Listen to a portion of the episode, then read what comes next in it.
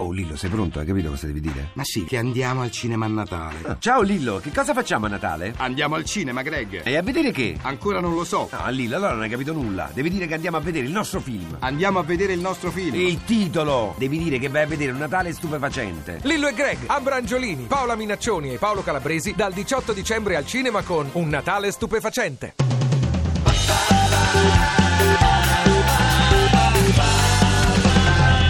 radio2pod.rai.it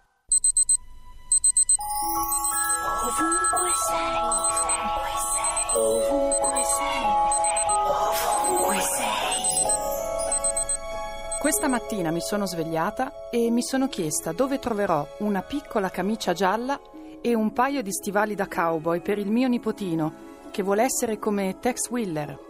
O forse dovrei dire Tex Wheeler, come lo chiamavamo mio fratello ed io.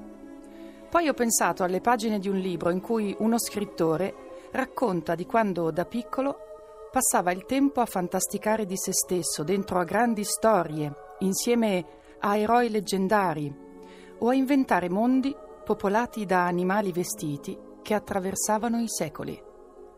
Lo scrittore dice che c'è una bella differenza tra fantasticare e inventare, ma che sono entrambe attività dell'immaginazione e che da bambino tutto questo era molto più importante di qualsiasi bella vacanza in qualsiasi luogo del mondo degli adulti.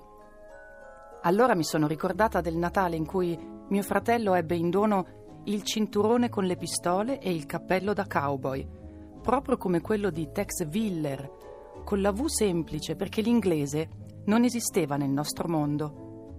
E mi sono detta che mancano poche ore e io so che Babbo Natale non ha ricevuto la lettera del mio nipotino, perciò devo trovare una piccola camicia gialla e un paio di stivali da cowboy per un bambino che ha voglia di fantasticare. Ti piace Radio 2? Seguici su Twitter e Facebook.